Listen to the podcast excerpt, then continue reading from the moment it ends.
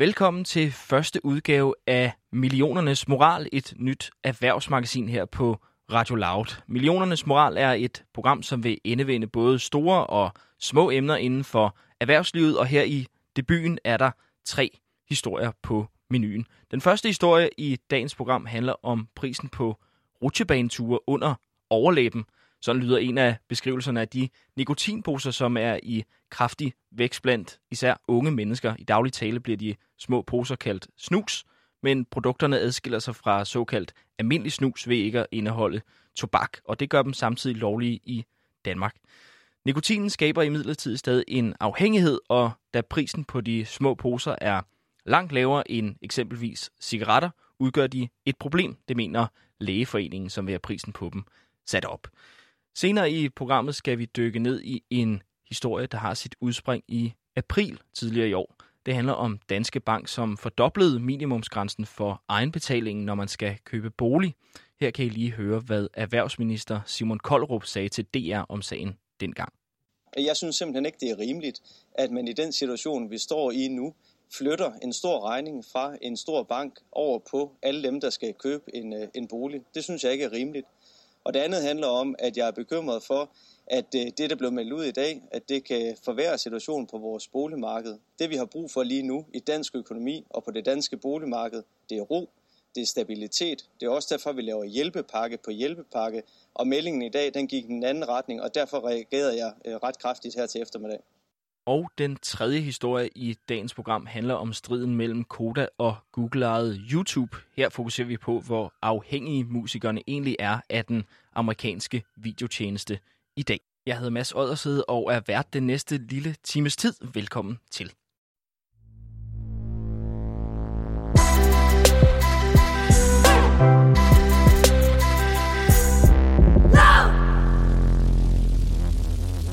11,3 procent af danske gymnasiedrenge tog dagligt snus i 2019. Det er mere end en fordobling sammenlignet med 2014, mens antallet af gymnasiedrenge, der tager det jævnligt, er lidt mere end fordoblet til 10,1 procent. For pigerne i gymnasierne er tallene noget lavere. Her tager 1,6 procent dagligt snus, mens 4,5 procent gør det jævnligt. Begge dele er dog også ret store stigninger sammenlignet med 2014. Tallene stammer fra en undersøgelse, som Statens Institut for Folkesundhed har foretaget, og som de udgav tidligere i år. Det var egentlig meningen, at partierne i Folketinget skulle have taget stilling til et nyt tobakslovforslag tilbage i april. Det her lovforslag indeholder en række restriktioner mod tobaks- og nikotinprodukter, men på grund af corona er behandlingen af lovforslaget blevet udskudt til det nye folketingsår. Sundhedsministeriet oplyser til Millionernes Moral, at Lovforslaget forventes fremsat i oktober, og at de her restriktioner så kan træde i kraft fra 1. april næste år. Noget af det, der dog stadig er en del uenighed om, når det kommer til tiltagene, der skal hindre stigning i antallet af unge, der altså tager snus og nikotinprodukter, er prisen på det. Går man ned i en øh, kiosk, koster en pakke Lift eller Siberia, som nogle af de her nikotinprodukter hedder, omkring 40 til 50 kroner. På nettet kan de dog købes helt ned til 18 kroner pakken, hvis man køber en større mængde på én gang. Interesseorganisationen Lægeforeningen er blandt dem, som gerne så en markant stigning i prisen på de her nikotinposer. Jeg ringede derfor til Camilla Noel Ratche, som er formand for Lægeforeningen, for at høre, hvor meget hun mener, at en pakke tobaksfri snus bør koste. Jeg ser jo, at prisen på cigaretter for nylig er blevet sat op. Ikke helt så højt, som vi godt kunne øh, ønske os, men vi er et godt skridt på vej.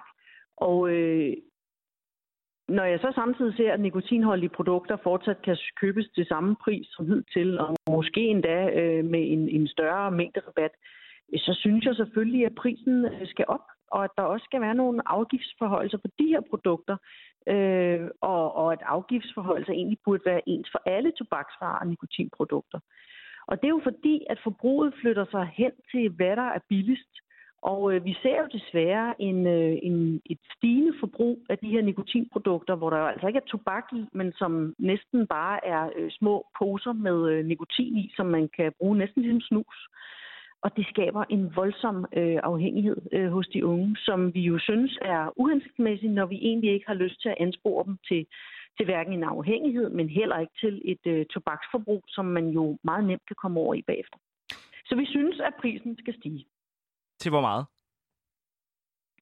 Jamen, øh, jeg kan ikke sige en eksakt pris, men, men jeg synes da, at, øh, at øh, prisen øh, skal følge øh, lidt den øh, procentuelle stigning, der også ses på, øh, på tobak.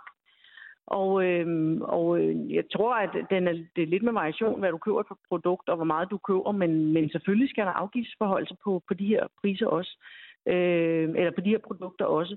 Og øh, vi så jo sådan set gerne, at, øh, at øh, tobakspriserne kom helt op på 90 kroner. Nu stiger de så knap øh, helt så meget i første omgang.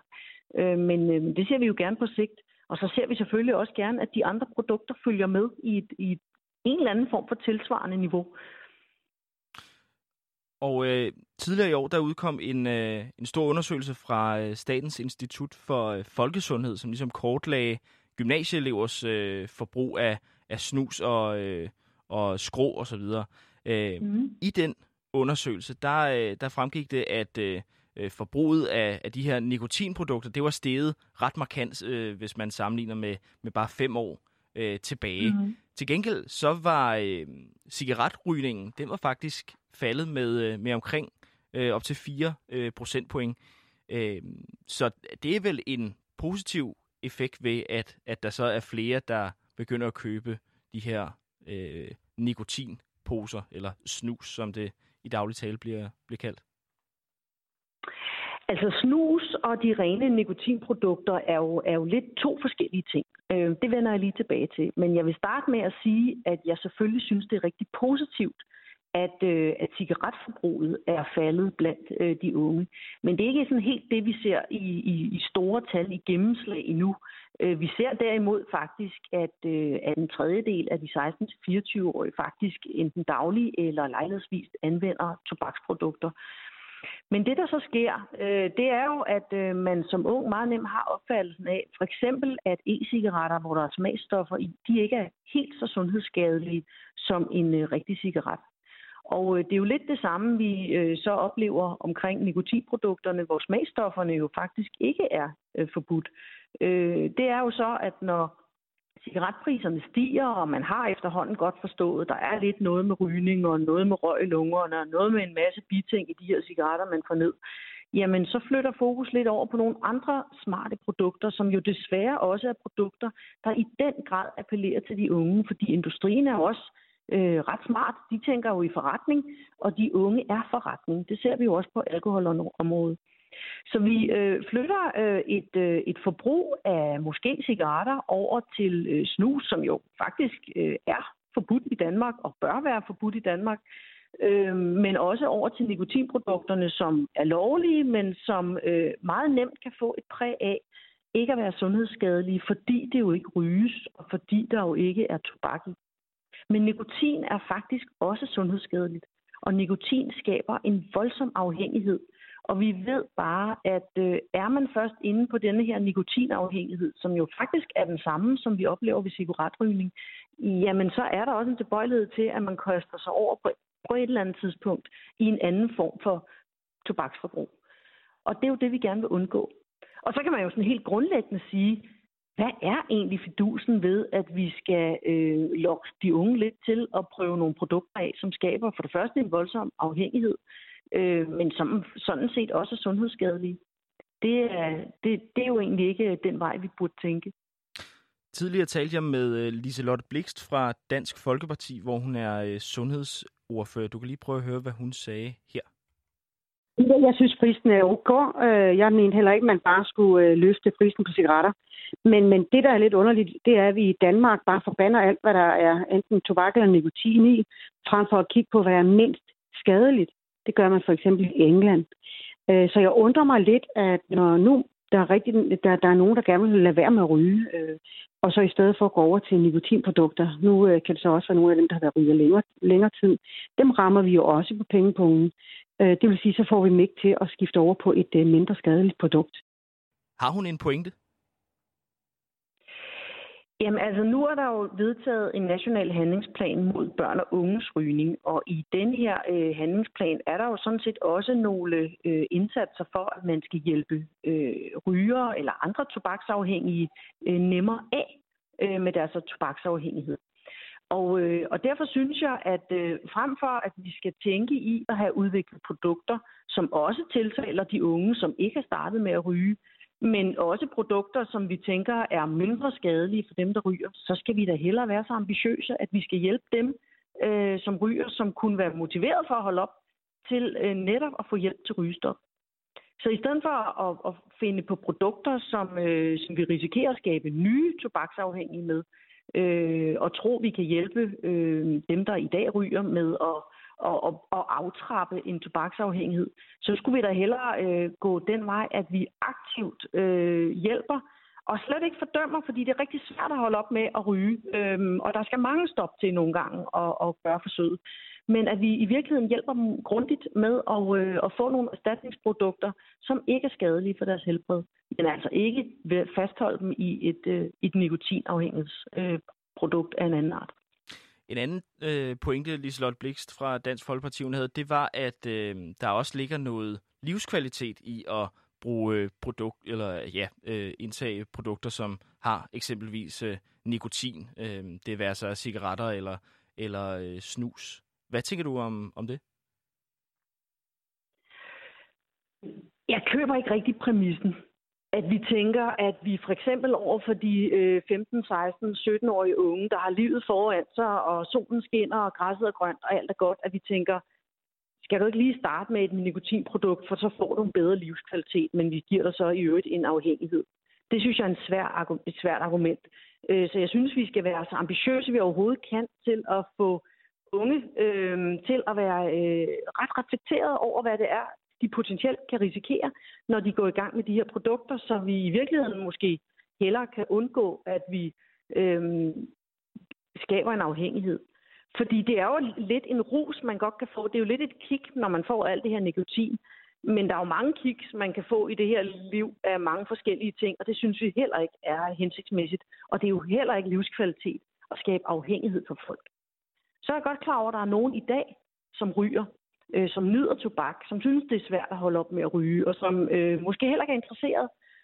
Færre nok. Altså, vi skal slet ikke dømme ryger, det er ikke der, vi er. Øh, og folk kan også være mere eller mindre motiveret på et givet tidspunkt.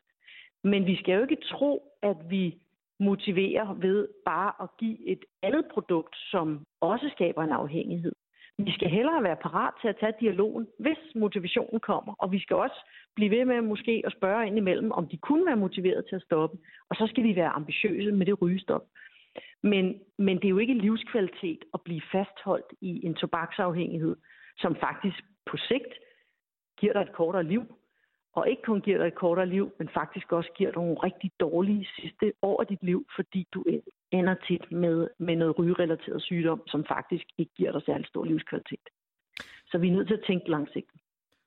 Camilla Noel Ratche, hvis vi lige her til sidst øh, vender tilbage til, til det med prisen, fordi det, det er jo en, en del af det her øh, sådan forebyggende arbejde, eller det her arbejde med ligesom at, at gøre det gør det lidt mindre tilgængeligt, øh, de her øh, produkter, som, som eksempelvis øh, snus eller, eller nikotinposer. Øh, I, Lægeforeningen kom med, øh, øh, som du er, du er formand for, øh, kom mm. med et, øh, et indspil til øh, den her øh, handleplan øh, mod børn og, og unges øh, øh, rygning. Øh, som, øh, og hvor et af punkterne lød, at øh, prisen på cigaretter skal stige til minimum 60 kroner øh, på en gang, og derefter over en kort årrække øh, sættes op til 90 kroner.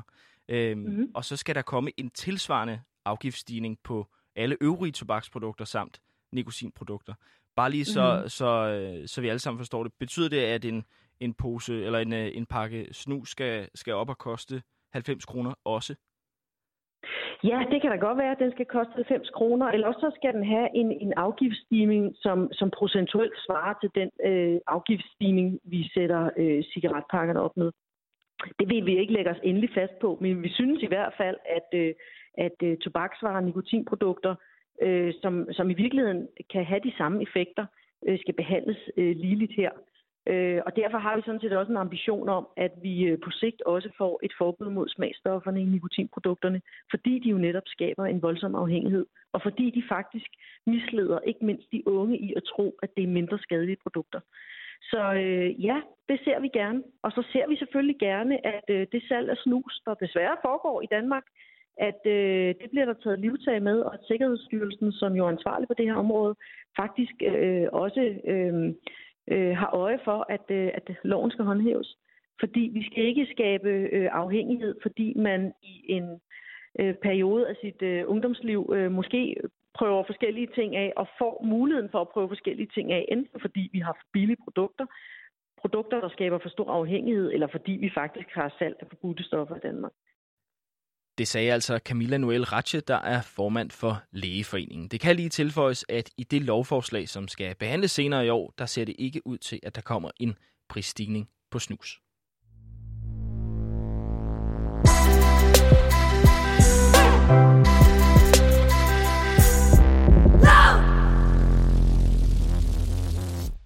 Fra ting, der koster en flad 50'er, til ting, der kan koste flere millioner. Nu skal det handle om boliglån. Det skal det, fordi at landets største bank, Danske Bank, tilbage i april fordoblede kravet til kundernes egenbetaling, når de skulle købe bolig, simpelthen på grund af usikkerhederne på grund af coronakrisen. Dermed skal man kunne lægge mindst 10% frem for 5%, som grænsen hedder i alle andre banker. Og i praksis betyder det, at hvis du vil købe en bolig til for eksempel en million kroner, så skal du, hvis du er kunde hos Danske Bank, altså lægge 100.000 kroner frem for 50.000 kroner, før at Danske Bank altså vil lege med og finansiere dit huskøb. Tilbage i april resulterede det i en hel del kritik, blandt andet fra erhvervsminister Simon Kollerup, der kritiserede bankens tiltag i brede vendinger. Men her, tre måneder efter tiltaget blev effektueret, viser det sig, at det nærmest ikke har haft nogen effekt. Det fortæller Sonja Kahn, der er rådgivningsansvarlig for privatkunder i Danske Bank til millionernes moral. Vi har faktisk ikke set den helt store effekt af det, da langt øh, hovedparten af vores kunder i forvejen øh, havde mere end de her 10 procent, eller mindst havde 10 procent i udbetaling, når du skulle foretage et boligkøb. Så det har været en, en minimal effekt, øh, som vi også havde regnet med, dengang vi kom med det. Øh, men vi indførte det her midlertidige krav om, om øh, udbetaling på 10 procent for at beskytte netop de kunder, der har den mest sårbare økonomi, det vil sige dem med de høje belåninger, og dem, som måske også er udsatte i forhold til, til arbejdsløshed og en eventuelt faldende boligpriser på boligmarkedet. Øhm, nu er Danske Bank jo en meget, meget stor bank. Når du siger, at øh, effekten har været minimal, kan du så på nogen måde gøre det mere øh, konkret? Ja, altså man kan sige, der var jo både nogle bekymringer fra eksterne omkring, at det her det kunne betyde faldende boligpriser, og det har vi i hvert fald ikke set den, øh, den øh, seneste periode. Faktisk er alle vores prognoser gjort til skamme, både vores egne i Danske Bank og også øh, andre aktører på markedet, fordi vi har jo ikke set de her faldende boligpriser. Så på den måde kan man jo ikke sige, at, at vores krav har været med til at, at, at sætte et boligmarked i stå. Der, hvor man måske kunne gå ind og se på en effekt, det kunne være i forhold til den enkelte boligkøber, og om han eller hun er blevet forhindret i et boligkøb. Øhm, og der har vi jo kunnet mærke på den dialog, vi har haft med vores kunder, at rigtig mange har udvist forståelse for den her større usikkerhed, og det, at vi rent faktisk fortæller dem, at, at det her krav jo egentlig er til for at skulle passe på dem. Øh, så mange har jo selv valgt at sige, at enten så vil de gerne udskyde deres boligkøb, fordi de godt kan se den her større usikkerhed, der er lige nu, eller også så har de valgt at sige, at jamen, så skal de måske spare lidt mere op i en periode, eller også kigger de mod en billigere bolig, hvor deres øh, penge så rækker til den her udbetaling på minimum 10 procent. Og så er der selvfølgelig også nogle kunder, som jo ikke er blevet påvirket af de her 10 procent i krav, fordi deres økonomi er rigtig robust, og dermed har fået lov til at købe med mindre end 10 procent udbetaling. Men I har ikke sådan et, et tal for, hvor mange øh, mennesker, der ligesom stod og, og var klar til at købe en bolig der i, i april, da I indførte kravet, og så ligesom øh, ja, måtte, måtte øh, gå skuffet hjem igen efter et møde med, med bankrådgiveren? Nej, altså man kan sige, at alle de kunder, som vi havde talt med, inden vi indførte det her krav, og som vi havde givet tilsavn om at måtte købe bolig med 5% i udbetaling, de, har, de er jo blevet godkendt med 5%, så der, de er jo ikke direkte blevet påvirket. Vi har selvfølgelig haft fat i alle kunder og haft en dialog med dem, sagt, nu anbefaler vi 10 procent. Øh, så det skal du selvfølgelig lige overveje, så hvis du har mulighed for at lægge mere, så gør det. Men havde vi allerede godkendt dem til 5 procent, så gik vi ikke ind og ændrede på det. Mm. Så på den måde kan vi ikke gå ind og måle på de enkelte kunder i forhold til dem, der stod der allerede i april. Erhvervsminister Simon Koldrup, han sagde øh, følgende tilbage i april, da I øh, lancerede det her øh, nye krav om, øh, om 10% i, i egenbetaling. Jeg synes simpelthen ikke, det er rimeligt, at man i den situation, vi står i nu, flytter en stor regning fra en stor bank over på alle dem, der skal købe en bolig. Øh, nu står vi så her i, i august, og, og effekten af det har, har været minimal, øh, fortæller du. Øh. Hvad tænker du om, om øh, erhvervsministerens øh, kritik? Jeg vil ikke rigtig gå ind og kommentere på ministerens øh, kritik som sådan, man kan sige, øh, men jeg kan bare referere til det, som jeg sagde lige før, nemlig at der har jo ikke været en decideret effekt på boligmarkedet af vores højere krav, ligesom der også er få kunder, vi kan se, som det rent faktisk har påvirket. Så på den måde, så synes jeg stadigvæk, at vi kan stå ved, at, øh, at der er noget usikkerhed på, på markedet. Det kan godt være, at boligpriserne ikke er faldet foreløbig, men vi står potentielt over for en bølge 2 øh, af covid-19, og vi ser stadigvæk, at, øh, at arbejdsløsheden formentlig vil stige i den kommende periode. Det forventer alle. Øh, så faren er ikke drevet over, og derfor mener vi stadigvæk, at, øh, at det er helt på sin plads at holde fast i de her midlertidige krav på de 10 procent. Jamen, man kan måske også vende skroen, så at sige, og, og tænke, at når effekten har været minimal over de sidste tre måneders tid, hvor det her krav havde været der, øhm, mm. var det så ikke lidt ligegyldigt at, at indføre det? Nej, bestemt ikke, fordi vi, man kan sige, at vores, vores hensigt med det at indføre det er jo at beskytte de mest sårbare kunder, og det har vi jo gjort uanset hvad. Øh, så, så, så, så med den hensigt, vi indførte det her midlertidige krav, det har sådan set ikke ændret sig, og med de usikkerheder, der står foran os øh, igen i, i forbindelse med, med risikoen for stigende arbejdsløshed, så mener vi stadigvæk, at det bestemt er relevant øh, at passe på vores kunder, og dermed øh, bede dem om at komme med en større udbetaling, hvis de har en skrøbelig økonomi. Nu er Danske Bank jo fortsat den øh, eneste bank, der har det her øh, forhøjet krav, altså på 10 procent øh, i, i egenbetaling, når man skal købe bolig. Øh, hvad siger det dig, at I ligesom er det, den eneste bank, der, øh, der har det her forhøjet krav? Man kan sige, hvad vores konkurrenter vælger at gøre, gøre det, det skal jeg sådan set ikke kommentere på. Øh, det, jeg kan stå, det stå ved, det er det, vi selv har valgt at gøre, og, og vi mener fortsat, at, øh, at det var det rigtige at hæve det her krav øh, midlertidigt øh, så længe vi, vi er bekymret for udviklingen i økonomien. Og man kan sige, når vi er på den anden side forhåbentlig på et tidspunkt, øh, om ikke alt for lang tid, hvor vi ikke er så bekymret for den økonomiske udvikling mere, jamen så vil vi jo øh, ændre kravet tilbage til de 5 procent. Og hvad er ligesom jeres vurdering af, hvor lang tid øh, vi, skal, vi skal kigge fremad, før, øh, før man igen kan, kan nøjes med at ligge 5 procent, øh, når man skal købe en bolig? Det vil jeg faktisk ikke rigtig komme med et bud på, for igen, det afhænger af den økonomiske udvikling. Så så længe vi er bekymret for, hvordan økonomien skal udvikle, udvikle sig, og så længe vi mener, at alle pile peger nedad for økonomien, men så, så har jeg svært ved at forestille mig, at vi nu bare vil gå ind og ændre på det her krav. Øh, fordi så er alle hensigten ligesom lidt øh, ja, øh, gået fløjten. Øh, så, så, så længe vi, vi ser økonomien øh, pege pil nedad, så har vi det her krav. Sådan lyder det altså fra Sonja Karen, der er rådgivningsansvarlig for privatkunder i Danske Bank. En af dem, som ikke er overrasket over, at der stort set ingen effekt var af Danske Banks forhøjet krav til egenbetaling, når man skal købe bolig, er Kurt Lilligren. Han er direktør i Boligøkonomisk Videnscenter, og han kalder i dag de vrede reaktioner, man så fra blandt andre Simon Koldrup, erhvervsministeren, og andre for underholdende. Øh, da vi havde finanskrisen tilbage i 2008, var der en hård kritik mod banker og rekreditinstitutter for at låne for mange penge ud til øh, befolkningen. Øh, nu hvor vi igen har en krise, øh, så er kritikken, at man bliver øh, tilbageholdende. Nu opfører bankerne sig, i det her tilfælde Danske Bank, sig altså sådan, som man ønskede sidste gang, og nu det er også galt. Øh, og det er en smule øh, underholdende, når man har jagtet markedet gennem rigtig mange år. Du kalder det også øh, hyklerisk. Hvor tænker du, at øh, hykleriet øh, består? Jamen, det er jo sådan, at øh, den danske stat øh, har indført øh, strammere lånevilkår. Og det var noget, man gjorde tilbage i øh, februar 2016, så vi har levet med de her stramme vilkår i mere end fire år.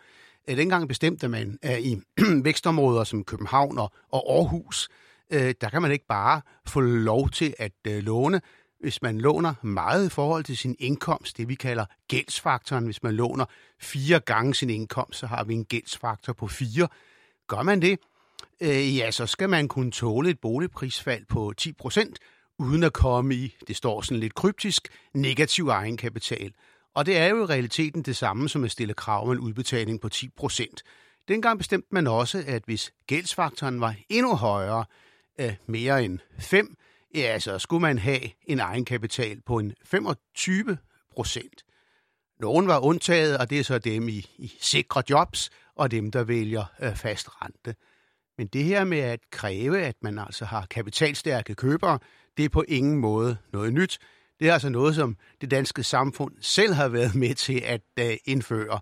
Og, og nu begynder øh, bankerne, så her Danske Bank, blot at følge op på det, Øh, og i virkeligheden så er kravet om de 10% i udbetaling jo øh, for en del køberes vedkommende bare et krav, der er der i forvejen. Der gik jo ikke mange minutter efter, at, øh, at denne her historie kom frem tilbage i, i april om, at øh, Danske Bank ville hæve kravet til, hvor meget man ligesom selv skulle stille med, øh, når man skulle øh, købe en bolig. Altså fordoblede øh, kravet til ens egenbetaling fra, fra 5% til, til 10%. Øh, det er noget, altså en kritik, som, som jo blandt andet kom fra vores øh, erhvervsminister Simon Kollerup.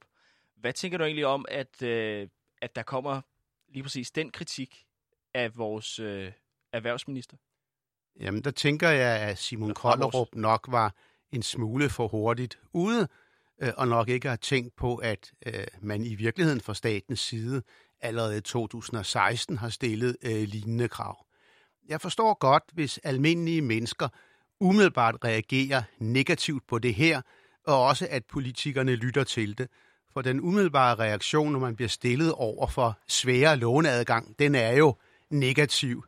Øh, vi har ligesom i Danmark været vant til at have en utrolig let adgang til øh, realkreditlån, og vi har et fantastisk lånesystem. Vi har nok de billigste boliglån i hele verden.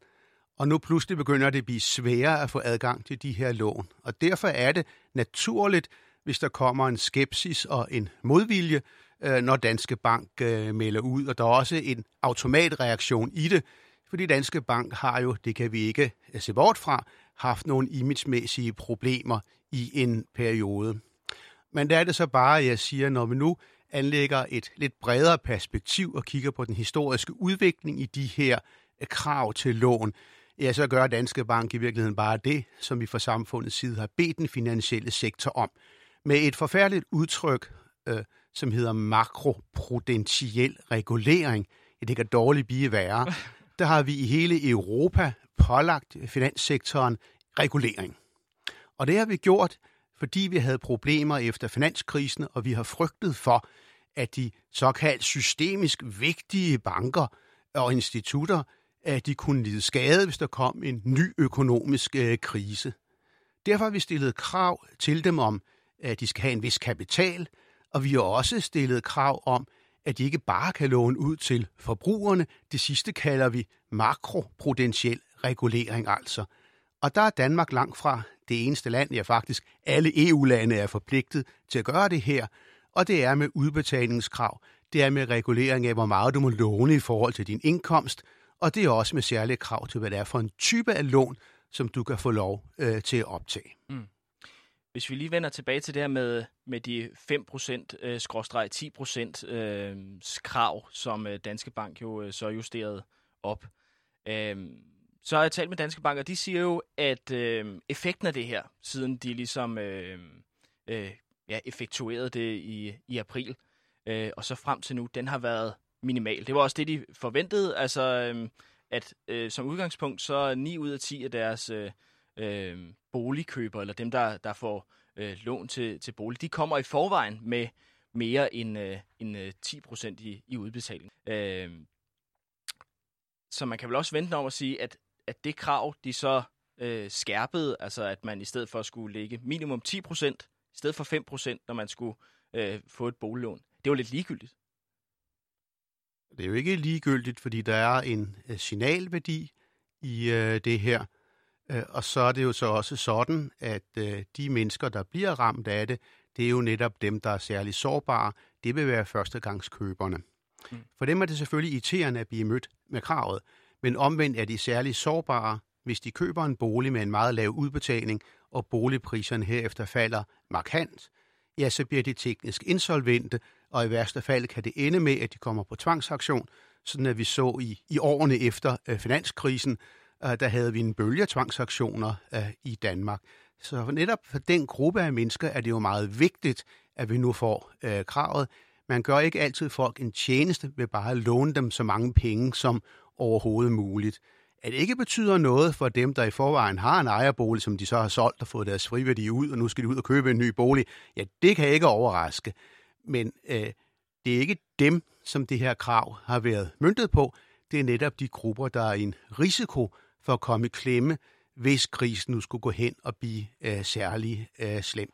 Der skal vi huske, at øh, lige nu holder boligmarkedet sig nogenlunde.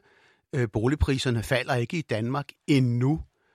Men hvis vi kigger på de scenarier, som Nationalbanken har stillet op, og som de forbereder sig på, det man kalder stresstest-scenarier, øh, hvor de maler fanden på væggen, fordi det er deres opgave, ja, så er der et scenarie, hvor boligpriserne falder 25 procent.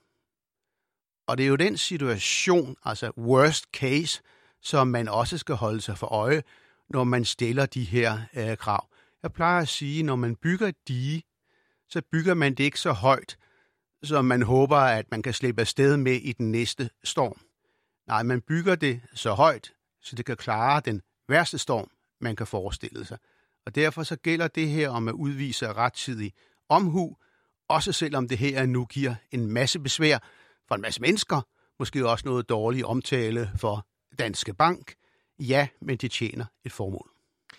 Men hvis det er så øh, klogt af, af Danske Bank at, at hæve det her krav til, hvor meget man ligesom skal stille med, når man skal købe en bolig, hvorfor er de så den eneste bank, der har gjort det? Hvorfor har resten af, at banksektoren ikke bare fuldt trop og sagt, jamen det, det, det skal være sådan, at, øh, at du skal stille med minimum 10% i, i udbetaling, når du skal låne til en bolig hos os?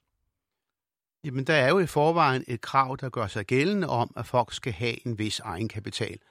Og jo gå ud fra, at bankerne overholder de gældende øh, regler. Så de har nok følt, at de ikke behøvede at gøre det, og så har de i stedet for brugt deres kundekendskab og nok frarådet kunderne at øh, købe en for dyr bolig, givet dem altså rådgivning ud fra deres livssituation, ud fra deres kendskab til kundens opsparingsevne og jobsikkerhed. Og det er jo en anden måde at gøre det på, at bruge nogle flere ressourcer på at gå ind og give en individuel skræddersyet rådgivning i hver eneste tilfælde. Det er et alternativ til at have nogle mere firkantede tommefingerregler at arbejde ud fra.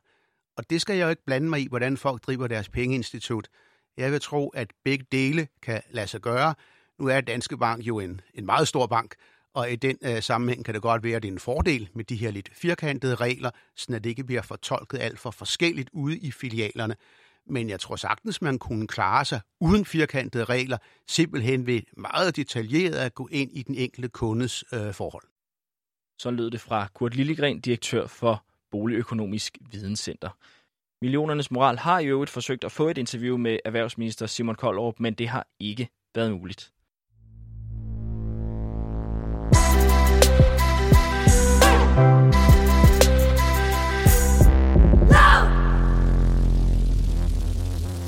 Danmarks største musikstreamingtjeneste YouTube lukkede fredag den 31. juli ned for al dansk musik. For deraf kunne det simpelthen ikke lade sig gøre at lytte til dansk musik på platformen, og i øvrigt alt den udenlandske musik, som Koda har rettighederne til at distribuere på platformen. Og Koda, det er dem, der skal sørge for, at danske musikere og sangskrivere får betaling for deres musik, når det bliver spillet på alt fra streamingtjenester til radioen. Og de er altså nu råd i clinch med Google ejet YouTube, og selve detaljerne i den konflikt er ikke noget, der bliver dykket ned i i det her program. I talende stund, tirsdag den 11. august, er forhandlingerne mellem de to parter nemlig stadigvæk i gang. Men hvor meget betyder YouTube så for danske kunstnere i dag? Det ringede jeg til Rasmus Poulsen, som nok er bedre kendt under navnet Raske Penge, for at finde ud af. Han fik sit store gennembrud på YouTube, og i dag driver han sit eget pladeselskab, hvor han står for alt lige fra musikproduktion til promovering. Det skal måske lige tilføjes, at øh, Rasmus Poulsen han øh, befandt sig i en bus under interviewet, og derfor er lyden ikke helt i top. I forhold til øh, mig selv, så vil jeg sige, øh, smart at gå lige tilbage hvor øh, min første to sange bor her og rundt øhm, på sådan en plade, og troede, det ville være en kæmpe skift i mit liv, at der kom en plade ud, og der skete ikke sådan rigtig noget. Men så lidt tid efter, så lavede mig og min kæreste en video til et, øh, og så lavede vi det på YouTube, og så var øh, mit liv helt anderledes dagen efter, fordi så var det blevet delt mange gange på Facebook, og øh, radioen ringede ville have musik, lydfilen, og det blev playlistet, og så lavede vi video til den anden sang, og på den på og så var det også totalt øh, viralt, og radioen var på og alt det der igen. så for, øh, for mit vedkommende har det meget været, YouTube har været forskellen på øh, at udgive et eller andet, som nogen, der virkelig går op i reggae, opdager, og så udgive noget, som ikke muligt har, har set. Øhm, Faxe Kondi-sangen, den øh, var jo selvfølgelig også stor på YouTube, men den, på det tidspunkt, der havde de andre sange bygget et hype op, som gjorde, at radioen fra starten var interesseret. Og det var i virkeligheden mest radioen, der sådan startede den sang. Øh, jamen, det var YouTube lige med den. Men, men det var i hvert fald øh, på YouTube, at, at din sådan musikalske karriere virkelig øh, fik luft under vingerne. 100 procent. Øhm, og hvordan har det så øhm, artet sig efterfølgende? Er det øhm, ligesom en platform, hvor du har tænkt, at det, det er vigtigt at, at være til stede på, på den, når du skulle have, have pushet din musik ud til, øhm, til folk?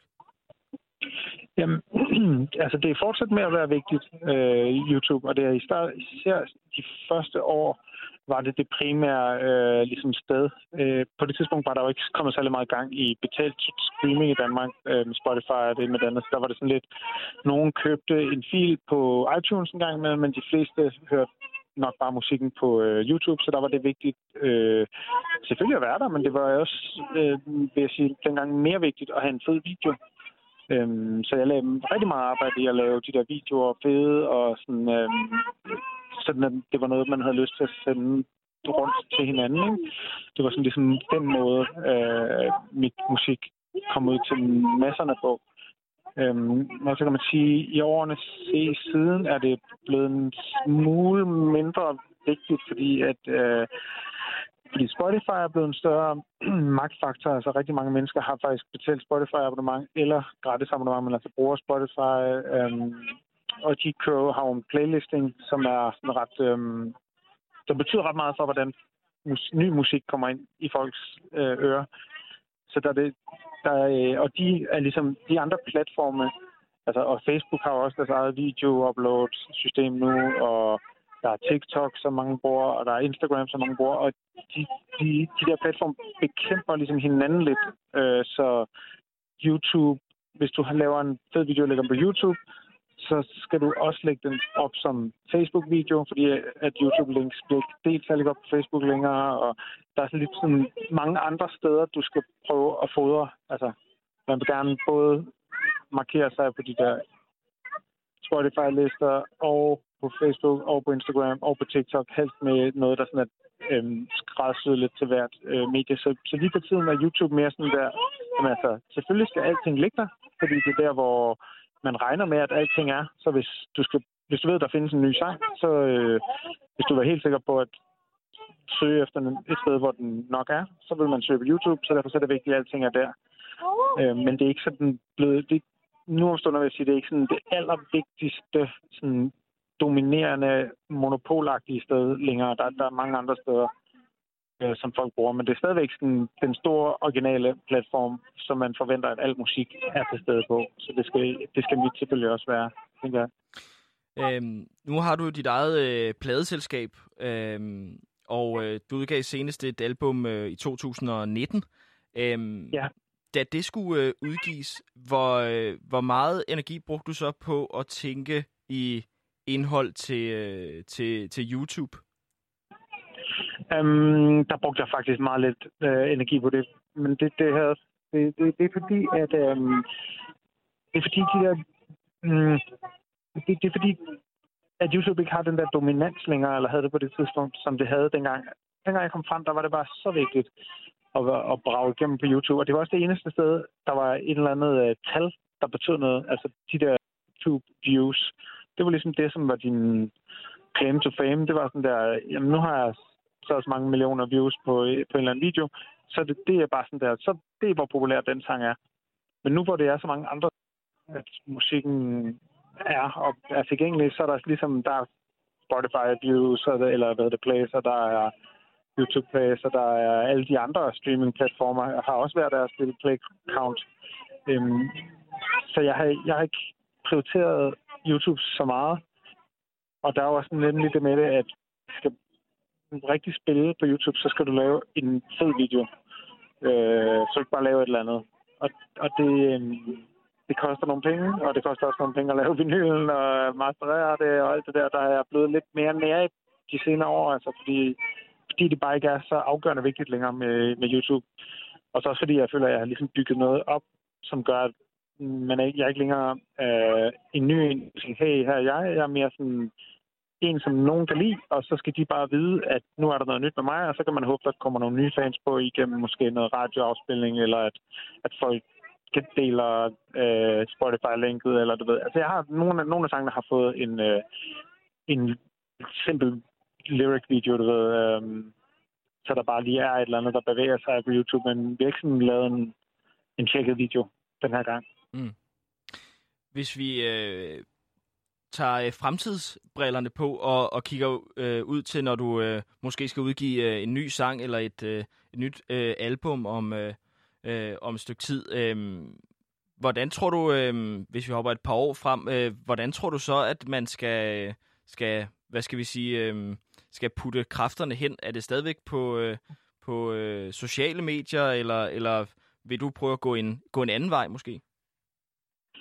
Altså, jeg oplever det som fuldstændig umuligt at øh, forestille sig, hvordan fremtiden er bare om et år. Altså, for jeg synes, det ændrer sig utrolig hurtigt øh, for tiden. Øh, med øh, hvad for en platform, der er vigtig, og hvordan man gør sig gældende på den, og hvad man skal gøre for at dukke op der, hvor folk øh, leder efter musik. Øh, og jeg, øh, så jeg, hvad kan man sige, jeg, jeg kører lidt med to øh, spor. Øh, den ene er prøve at følge med i, hvad, hvad gør man, hvad, synes, hvad, hvad er smart at gøre nu, hvad, hvad fungerer for andre. Og så det andet, det er ligesom at bare se mig selv som en klassisk øh, musikere, der laver plader på vinyl øh, og udgiver dem, som man har gjort øh, al den tid, jeg selv har brugt musik. Fordi det findes også stadigvæk. Altså den helt gode gamle måde, hvor du laver en plade, og så trykker du den, og den har et fedt cover, og der er noget god musik på den, og så, øh, så laver du en pressemeddelelse og sender til aviserne og radioen. Og, altså alt det der kan jeg meget nemmere finde ud af at operere i. Det er sådan, det jeg er vant til. Øhm, så, jeg, så jeg er ikke afhængig af, at øh, det, altså, det står falder ikke på, om jeg er øh, trending på TikTok. Øh, men det kunne være fedt at være også. Men jeg har ikke... Øh, jeg har ikke det er også det, når man er uafhængig af pladsenskab, så er der ikke rigtig andre end mig selv til at um, regne ud, hvad der skal gøres, og så også gøre det. Øhm, så jeg, og jeg har ikke, min interesse ligger ikke rigtig der. Altså, jeg er ikke totalt sådan superbruger af sociale medier.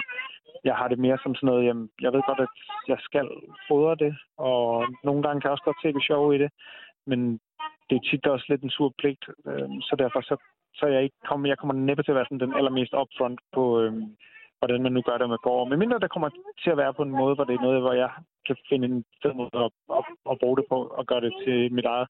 Men noget, jeg håber, der vil ske, det er at faktisk, at det vil blive lidt mere sådan samlet igen. Altså, det, vil, det var sgu dejligt nemt dengang, hvor der var et sted, hvor du puttede dine ting ud. Og jeg tænker, når der er så mange streamingtjenester, og de i virkeligheden tilbyder næsten præcis det samme, så kunne det godt være, at der kunne komme en eller anden slags app, der så samlede det hele, eller, eller eller andet, fordi det, det, der er noget fedt ved, at Altså, der var noget hyggeligt, dengang vi kun havde en uh, tv-station, du ved, og så når man kom i skoledagen efter, så kunne man snakke om det, der var i fjernsynet i går, alle havde set det, hvis det var fedt. Øh, og, og det samme med dengang YouTube var det eneste, der var, så var der ligesom bare sådan der, her, se den her, vi, vi ser dem alle sammen lige nu, vi, vi, vi poster den og sætter den rundt til hinanden. Og det var der et eller andet fedt ved, at, at det ikke sådan der, Øh, at, at øh, øh, ja, at der, der er sådan en, en samlet ting, og jeg ved ikke, om det kommer til at komme igen, men, men jeg kunne på en måde også godt forestille mig, at der kommer noget nyt, der sådan ligesom kommer til at dominere igen. Og ellers så vil jeg sige, at jeg tror, at det der med at prioritere at lave musikvideoer, det, det, for mig har det været lidt ude, men jeg tror, det kommer tilbage ind igen. Fordi øh, især nu, hvor der sker det her med YouTube, så er det som om, at nu bliver der presset lidt på, for at de andre tjenester også begynder at være altså at Spotify også begynder at have video på egentlig. Øhm, og det, det tror jeg vil blive øh, hvad hedder det, øh, standarden øh, på et tidspunkt, og så vil det igen blive vigtigt, at din video er fed. Og lige nu er der sådan lidt halvlig meget på det niveau, jeg er. Sådan sagde Rasmus Poulsen, også kendt som Raske Penge.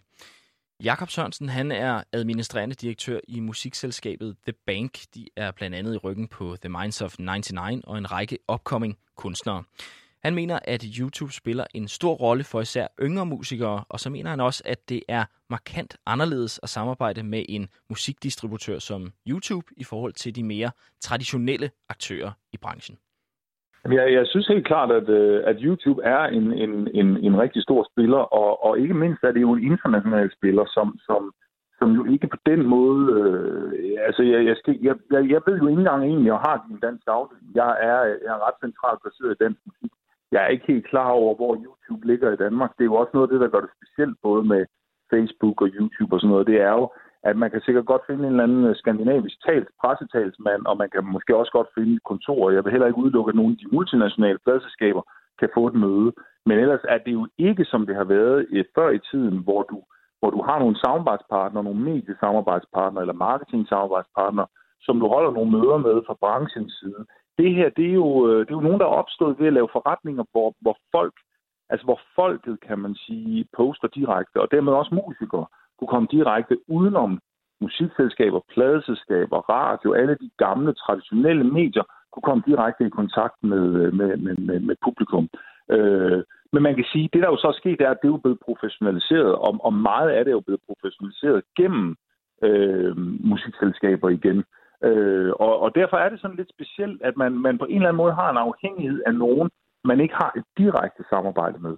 Det er det nogle steder, hvor du loader op, altså YouTube, du bruger også en masse reklamekroner på, på Facebook, men det er jo ikke sådan, du har et ordentligt møde og siger, hvordan, hvordan kan vi gøre det, hvad skal priserne være, og vi synes måske, det kunne være fedt, hvis I kunne gøre sådan og sådan og sådan. Så på den måde er der jo helt klart en, en, en multinational globaliseret monopolvirkelighed, der har ramt den, den danske musikbranche, og dermed jo også den enkelte rapper eller musiker, der, der jo måske for 8-10 år siden havde det her sådan, sådan lidt rebelsk øh, måde at kunne lægge en øh, video, hvis man lige har optaget om aftenen før nede på Nørrebrogade, øh, lægge, lægge det op øh, på YouTube. Altså, de der globale partysdage, de er forbi, kan man sige. Så, så øh, det, det, er, det er specielle tider på den måde. Øh, nu har øh, et medie som, som TikTok jo også for alvor gjort sit, øh, sit indtog på øh, musikscenen, måske primært den, den øh, amerikanske. Vi har også set det lidt herhjemme i, i Danmark, og Spotify øh, barsler også med, med mere videoindhold øh, fremover. Øhm, tror du, at, øh, at YouTube vil få det sværere i, øh, i fremtiden? Øh, ja, altså jeg tror alt, men i hvert fald den udvikling, man har set på de her øh, store sociale medieplatforme, er jo, at, at, at man kan sige, at man når en eller anden form for peak, og så, så kommer der ligesom noget nyt. Men, men, men man kan sige, siden at MySpace ligesom blomstrede op og så forsvandt og døde, så tror jeg, at der er mange af de her medier, der også har kigget til MySpace og fundet ud af, at man skal agere i tid og udvikle sin portefølje. Og det er jo også det, kan man sige, YouTube har gjort ved ikke bare være et sted, hvor du uploader dine, dine billeder, men, men jo også har lavet en decideret professionel øh, du ved, øh, medieprofil, og du kan lave playlister, og du kan, du kan annoncere, eller undskyld, du kan have abonnement, så du ikke behøver at høre reklamer og sådan noget. De forsøger virkelig at følge med tiden. Altså, jeg tror, at YouTube er blevet så stor. Jeg, jeg, jeg kan ikke se lige mere fremtid, at nogen skulle kunne udkonkurrere uh, YouTube, fordi de har så, så godt fast uh, i markedet. Men, men, men vi vil i hvert fald se med, med, med venlige øjne på, at der kommer noget konkurrence. Øh, fordi det er, jo, det er jo generelt det store problem, øh, kan man sige, internationalt set nu, at nogle af de her platforme, de bliver simpelthen så gigantisk store og sidder med så stor market share øh, rundt omkring, at deres magt, øh, den bliver alt, alt for stor.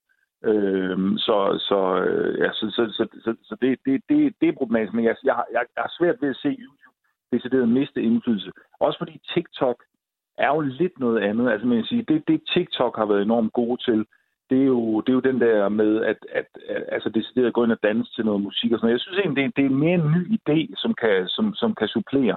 Men altså, jeg tror at man vil se, at YouTube, ligesom andre medier, der har været der længe, lige pludselig bliver en lidt ældre platform. Og lige nu er TikTok den unge, og det er også det, jeg hele tiden prøver at holde fast i, når jeg snakker om det her, det er jo, at YouTube, og det er jo også det, der går ind i de konflikter, der er lige nu, det er jo, at YouTube er jo ikke længere end, end den, den, frække, den, den, den frække i klassen, altså det der nye opkommende rebelske.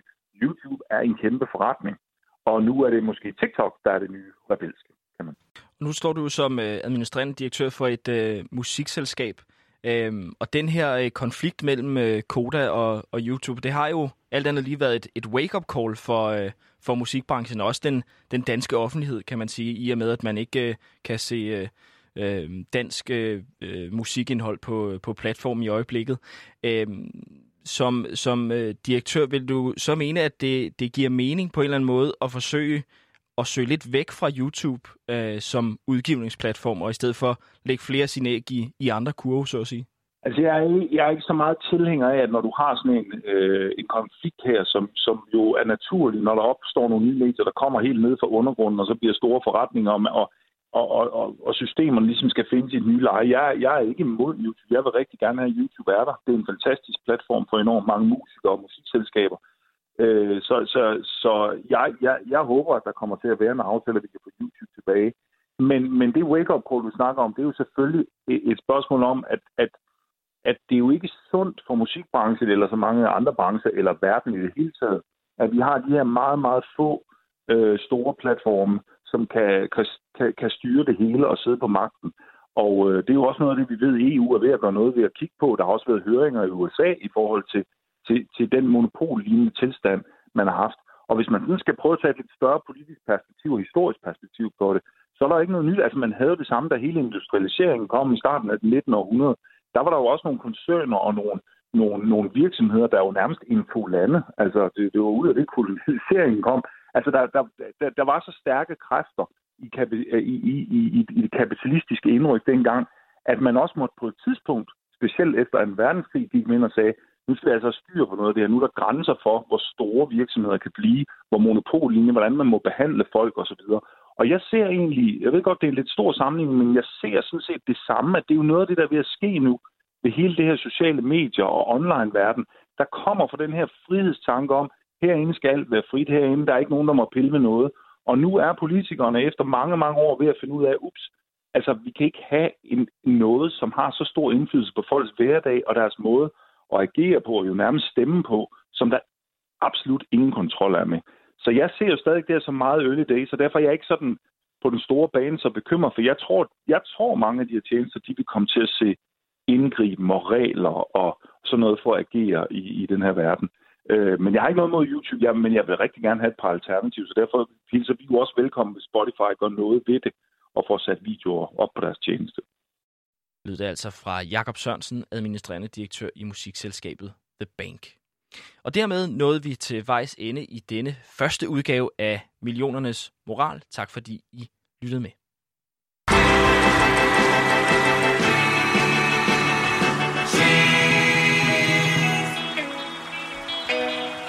What would you think if I sang out a tune? Would you stand up and walk out on me?